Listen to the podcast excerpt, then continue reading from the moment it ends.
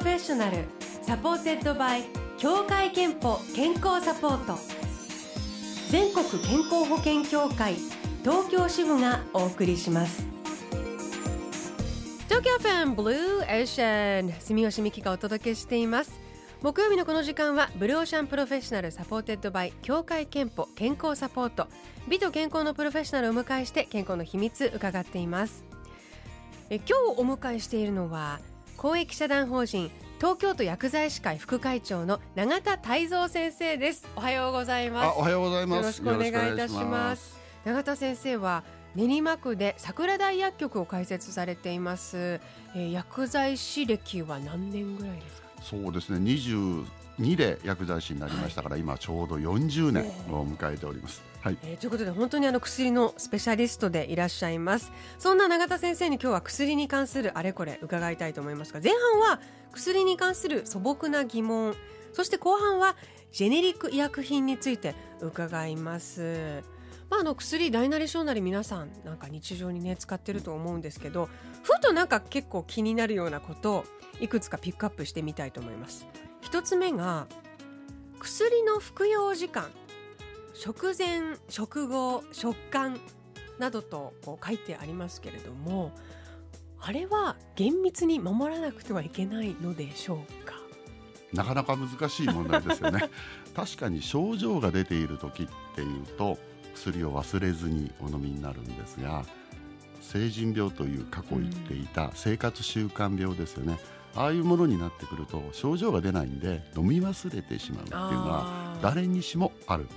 ことだと思います。そこで薬を飲むにあたって医師の方からある一定のタイミングで飲めるようにする。すなわち食後に飲むというスタイルを作っていったらしっかり忘れずに飲んでくれる回数が増えるだろうということで食後っていう投与を多くしているんです。ところがですね、えー、医薬品の特性がありまして食事との後に飲むと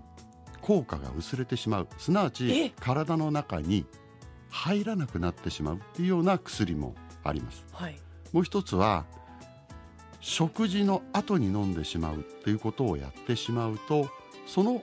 薬が持つ効果。すなわち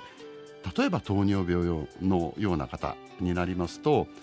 食事の後30分で血液の中のブドウ糖が上がるんですね。薬も同じ30分で上がってくる。ということはブドウ糖が上がるのを抑えるためには食事をする前の30分に飲まなきゃいけない。というような薬の効果そのものをうまく出させるようにするために工夫をしなければならない。そうすると食前に飲め、はい、ということになりますあるいは全く食事の影響によって大きなあ吸収の差っていうのが出てくる場合がありますからそういったものは食事に関係なくお腹に何にも入ってない時に飲みなさいっていう薬もあるんですね。えー、女性に多いあの骨粗しょう症ですね、はい、ああいった薬があります。そういった薬は起きた後すぐ飲みなさいというような指示が出たりする。そういったものもあるんです。したがって医師が指示をちゃんとしてきてそしてその通りに飲めということをみんなが守る。アドヒアランスっていうんですが、はい、それをやることが重要だっていうことになるかと思います。ですからちゃんと守ってねってこういう話になるんですがでも人間忘れてしまいますよね、はい、でその時にどう対処したらいいのかこれを薬剤師に聞いてみてください忘れちゃったらどうしたらいいですか？っていうね。この薬ならその後すぐ飲んでいいよっていう薬もありますし。あじゃあ一回飛ばした方がいいですねっていう薬もあります。ですから、えそういったことをちゃんと飲み忘れた時にどう対処したらいいのかを最初に確認をしておくっていうのが大事です。はい、食後に飲むと決めていれば忘れないであろうということにおいてのみその食後って書いてあるものも今あるとい。うことですから、はい、もし例えば食後だと逆に忘れるっていう人ももうおいしくて楽しくなって忘れちゃうっていう人は先生にその時にもう食後じゃなくて飲んでもいい薬ですかって最初にじゃあ聞いといて、そうです。別の習慣を作ってもいいかもしれませんね。いいいいですね。例えば食前に飲ん飲みたい。そうその時は忘れないっていうことが分かっているのであれば、うん。その時に飲めても飲んでもいい薬なのかどうか確認をしていただければそのタイミングでずっと飲み続けるっていうことです。さあでは、えー薬に関する素朴な疑問2つ目いきましょう薬にも賞味期限はあるんでしょうか？賞味っていうのが正しいか 消費まあでも消費期限とは別の効期限有効期限か、はい。あるんです実は。あそうなんはいですね、、あの医薬品を作っていく段階で、まあ、例えば錠剤にするとかカプセルに詰めるとか。でやりますよね。それから試験をしていくんです。で過酷試験っていうような言い方をするんですがえ験あの湿度が高いところ気温の高いところに保存をしていてでそして1年ぐらい置いてみてどの程度成分が分解をしてしまっているかその確認を取ったりします。長期保存試験っていうようなことをやります。で結果として代替医薬品は製造されてから5年間。でその間の間が有効期限として設定をされているものが多いということですでただ高齢者の方々が飲むような栄養補助剤のような液体のものがあるんですが、はい。これは大体1年なんですね。あ短いんですね、はい、短いんです。ですから製造されてから1年ですから流通の段階にの乗って我々の手元に来るのに8ヶ月ぐらいになっているものがあったりします。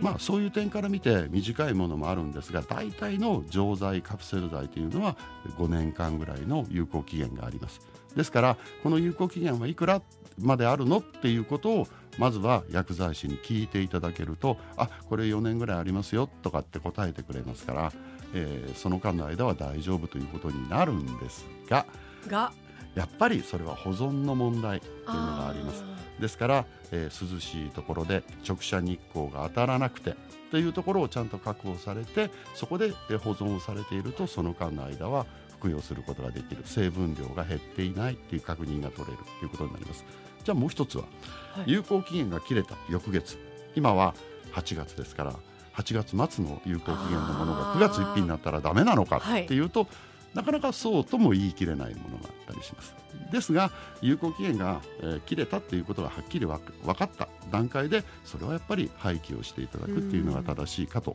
思います。へでもう一つは散剤。粉薬。ーはい。最初に開けた時の粉薬と5年経った時の粉薬では色が変わっていることがあります。よく見られますからやはりそういうことを考えると気がつかないだけなんですね。新しいものと見比べてないか。ら、うんだからやっぱり気をつけていただいた方がいいかと思います。えー今日は薬のスペシャリスト中田先生に薬に関するあれこれ伺っています、えー素朴な疑問を伺いましたが後半はキーワードはジェネリック医薬品です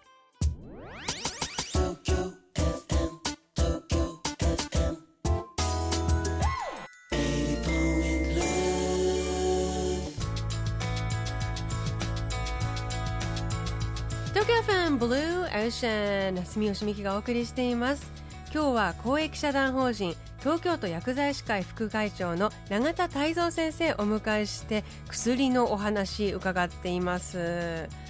永田先生はあの今回西日本豪雨の被災地にもその薬剤師として支援にいらしたそうですね。えあのー私の所属している日本薬剤師会という上の団体があるんですが、はい。そこの、あのー一応指示で、えー広島と岡山両方あの行ってまいりました。はい。考えてみたらその水に例えばその薬が濡れてしまうとか、まあ、流されてしまうとかもう取りに行けないとかいう状況で、あの災害の時にはその薬に関して困る方もたくさんいらっしゃいますものね。えあのおっしゃる通りで大体発災をしてから1日2日目経った時にあ私の薬がないとかね。でそういう状況にあのなって気がつかれてって言った方がいいですかね。そうやってあの訪れる方々たくさんいらっしゃるかと思います。たくさん薬を持っていらっしゃったんですか？え今回の場合はあの周りが生きていましたから、えー周りのその薬剤師会に関係をする薬局から医薬品を調達をしてその本あの場所に持っていく救護所っていうところに持っていってそこで、え医師の指示に基づいてお渡しをするもの。もう一つは一般用医薬品ってこういう時こそ使えるんで一般用医薬品でちょっと目がしばつくとかあるいはちょっとした傷そういった時に消毒剤とカット板ですとかそういったものをお渡しをしてえー処置をしていただく。そういったところに薬剤師が入り込んでいっていくというのがあります。ででそういうふうにして医薬品は医療用の医薬品は医師の指示によってちゃんとお渡しができるように。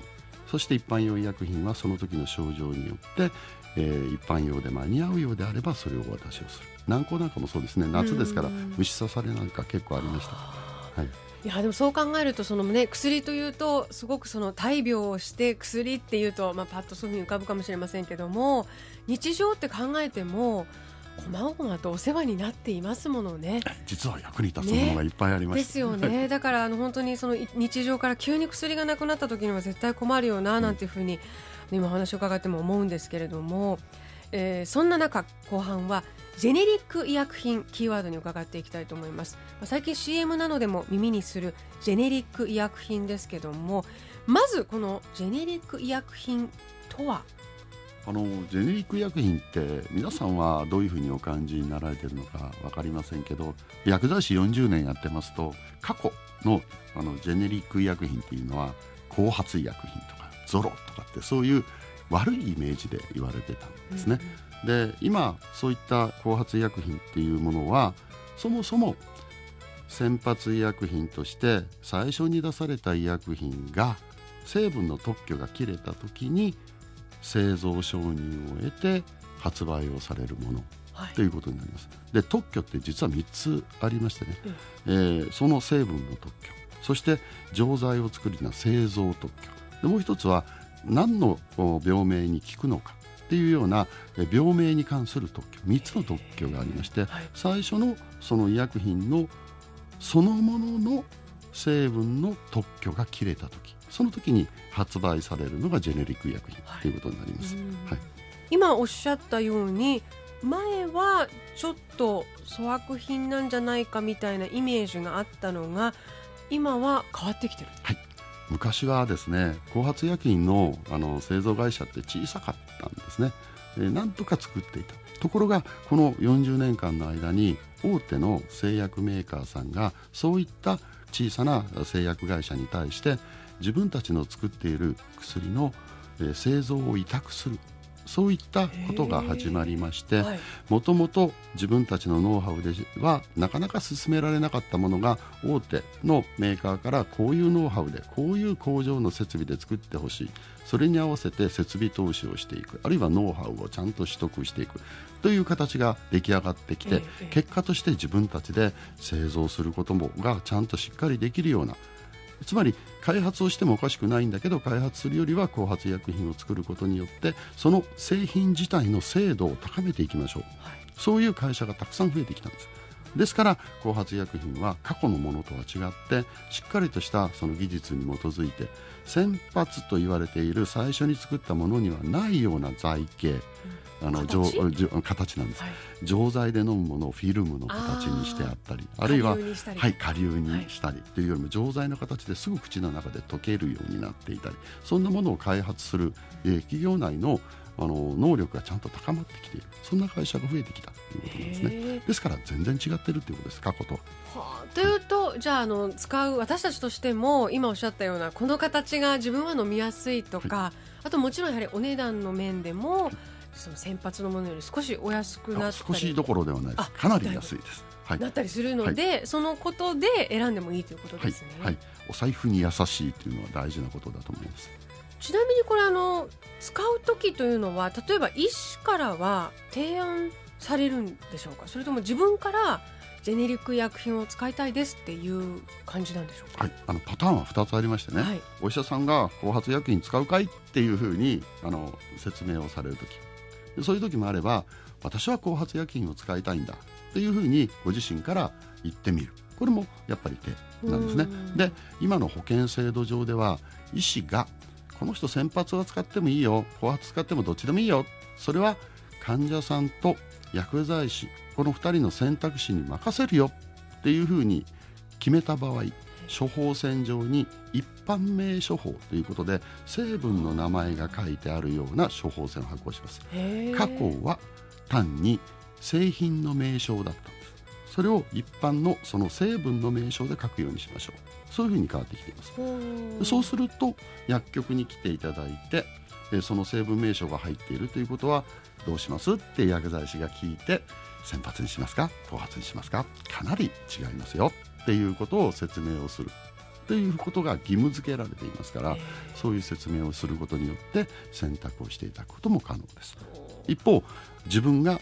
言葉で医師に対して後発医薬品って、えー、言いにくいっていう場合ありますよね、うん、そうすると私は後発医薬品を使いたいですってジェネリック医薬品希望カードっていうのがありますからそれをお見せをするとそれであ分かりました。で、えー、済んじあそうなんですね。そはい、それはどこでもらえるんですか？えー、健保組合さんでもらえますからぜひ、えー、お問い合わせをしていただければもらえます。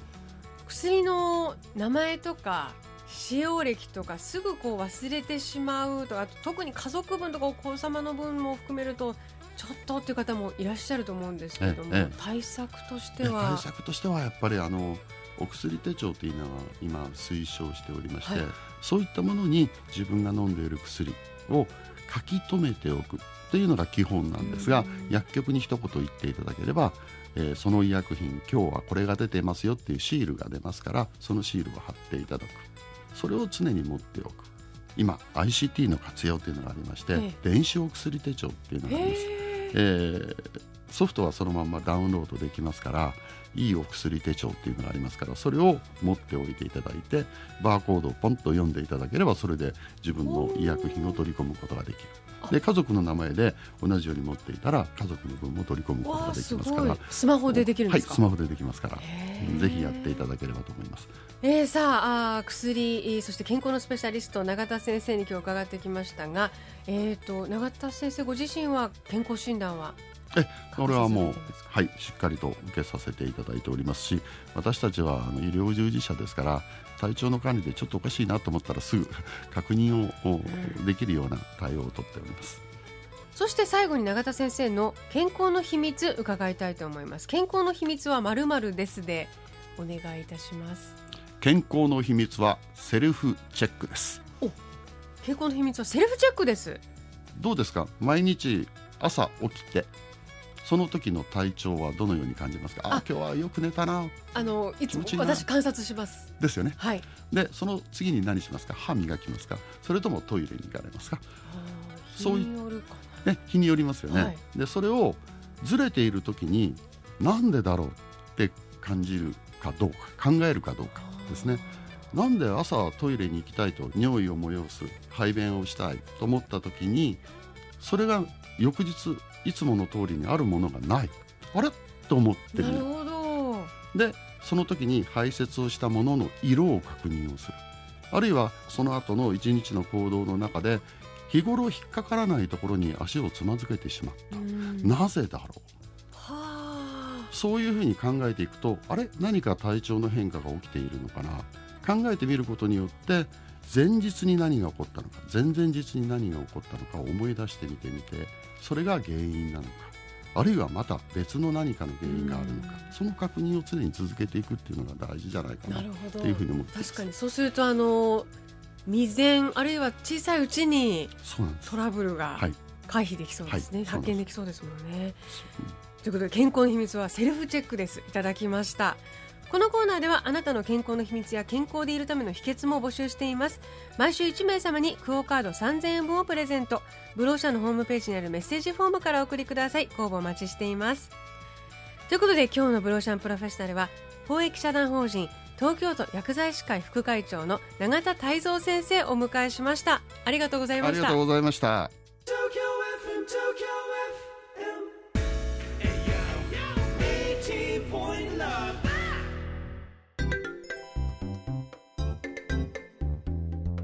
あなたの健康をサポートする協会憲法東京支部からのお知らせです。選んでいますか？ジェネリック医薬品。ジェネリック医薬品は先発医薬品と同じ有効成分を含み効き目や安全性が同等であると国から認められたお薬です。効き目が同じでありながら先発医薬品ほど研究開発費がかからないため価格を低く抑えられるんです。飲みやすい工夫がされているものもたくさんあります。